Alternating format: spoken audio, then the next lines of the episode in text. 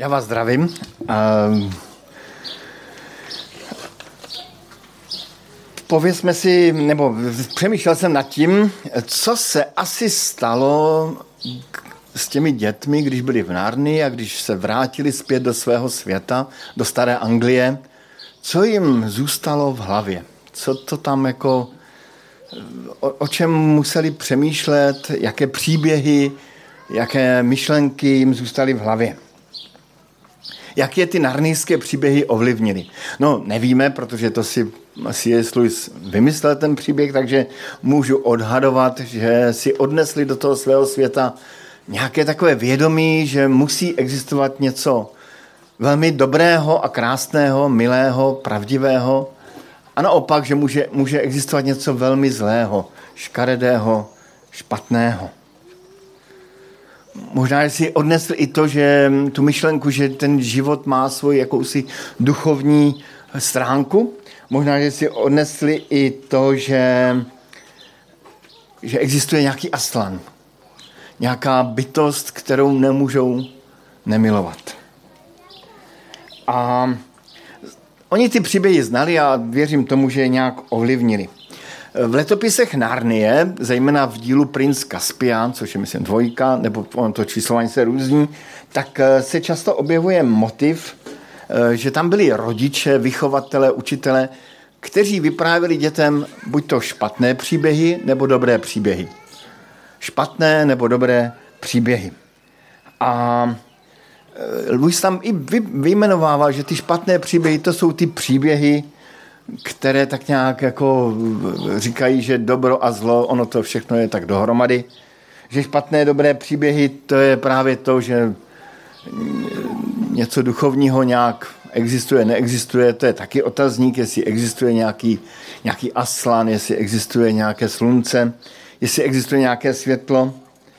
E, to byly ty špatné příběhy, a, ale byly tam také i ve Narnii, která byla třeba v té době okupována ničím zlým, lidé, kteří měli odvahu vyprávět dobré a pěkné příběhy. Když se z nárnýského světa přeneseme do našeho světa, tak to je to, co jsme dneska četli. Tam je takový oddíl, a možná, že jste si všimli, jak pán Bůh tam výslovně říká, že si máme něco dobrého zapamatovat, že tu myšlenku, že hospodin je Bůh a vůbec to všechno kolem, že si máme dobře zapamatovat a že to máme často opakovat svým synům i svým dcerám. A že máme to o tom mluvit, když doma sedne, si usedneme, když půjdeme cestou, když budeme ulehat, když budeme vstávat. Máme si je eh, dát na, na svou ruku a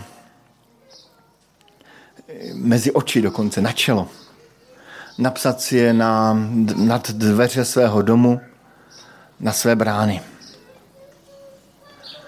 Čili pán Bůh tam připomíná, je dobré, když si stále opakujeme ty správné příběhy, ty dobré příběhy. Proč? No protože náš život, naše nitro je plné slov, které si tam každý den nahráváme jako do nějakých, do nějakých paměťových disků v počítači. A když si v hlubině našeho srdce nosíme svoje představy o lásce, o spravedlnosti, o Bohu, o jistotách, o vlastní hodnotě. Abys byl milován, musíš vypadat takto. Třeba si vzít modrou košili. Jo? Nebo e, Bůh musí vypadat takto, jako já mám nějakou představu. Jestli je spravedlnost na světě, tak musím vyhrát tento spor jestli mám nějakou hodnotu, tak musím nějak lidem ukázat svoji převahu, svoji jedinečnost. To jsou různé slova, která se nám zapsaly možná od dob našich přátel, učitelů, eh, co jsme četli v nějakých časopisech, viděli v nějakých filmech. Něco se nám tam nahrálo. A máme toho spoustu v hlavě. Když někdy uklízíte počítač, nevím, jestli to někdy děláte, tak já často, když něco hledám, něco hodně starého, tak jsem překvapen, co tam všechno mám nahraného. Neskutečné věci. Říkám si, to musím někdy promazat a nikdy jsem to nepromazal. Zároveň ale kde si u nás, v nás hluboko je, eh, leží nějaký odlesk božího slova, skrze které jsme byli stvořeni. Touha po skutečné lásce, po skutečné spravedlnosti, po skutečném živém Bohu, touha po skutečné věčnosti, touha po setkání tváří tvář, tvář s živým Kristem. A právě proto čteme Bibli a jako evangelici se snažíme číst Bibli. I se tady setkáváme a čteme Bibli a snažíme se o nějaký výklad, aby se to slovo, které čteme, které k nám přichází, dotýkalo se těch nejniternějších částí našeho nitra, naše duše, našich srdcí. A postupně jakoby přemazávalo ty špatné nahrávky, ty špatné části disku eh, někde v našem srdci těmi božími nahrávkami.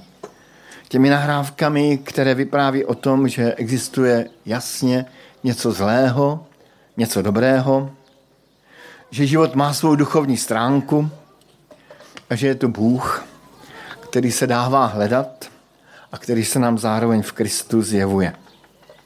A my máme před sebou prázdniny a to je výzva, abychom ty prázdniny něčím naplnili. Třeba tím, že si přečteme něco z Narnie, třeba nějaký díl Narnie. Sám jsem byl překvapen, že ne všichni přečetli všech sedm dílů. Možná v poslední době bych vám doporučoval ten poslední sedmý díl, poslední bitvu. To by se jako možná i hodilo. A možná, že půjdeme o level výše a otevřeme Bibli. Tedy nejenom, že budeme znát nějaký příběh, protože jsme ho viděli sfilmovaný, nebo že nám o tom vyprávěl někdo v hodinách náboženství, ale že si to i přečteme. Um, mám kamaráda, který rád poslouchá hudbu a sám se celý život živil hudbou a říkal mi, jako, že eh, on rád poslouchá hudbu, ale pak, když chce mít ještě větší zážitek, tak si sežene ty noty, tu partituru a poslouchá tu hudbu a sleduje to v těch notách. Takový ty strašný, já nevím, kolik, kolik je tam not, strašně moc. Ale on je úplně nadšený, on, to, on úplně se u toho vyžívá a, a je šťastný. A to je podobné, jako když my slyšíme nějaký příběh, vidíme nějaký příběh, ale pak si ho čteme. Potom totiž zjistíme, že když čteme Bibli tak, jak ji máme napsanou, eh, zjistíme, že i Bible sama hledá vlastně, co je dobré a co je zlé. Učí nás hledat, co je dobré a co je zlé. A ty biblické příběhy k tomu nějak nám napomáhají rozpoznávat, co je dobré a co je zlé. A zjišťujeme, že to není tak úplně jednoduché to rozpoznat. Zjistíme, že život má opravdu svou duchovní stránku a že i Bible tuto duchovní stránku zdůrazňuje, ale často ta duchovní stránka je úplně přízemní, úplně obyčejná. A záleží na tom, jak se rozhodneme, jestli pro dobré nebo pro zlé. A zároveň poznáme, že je tu Pán Bůh a že Bible vypráví příběh o lásce, o Kristu, který se obětuje za hříchy lidí. A tak eh, bych vás rád pozbudil, abychom prázdniny využili na to, abychom se nechali ovlivnit dobrými příběhy, ne těmi špatnými příběhy, ale dobrými příběhy. Amen.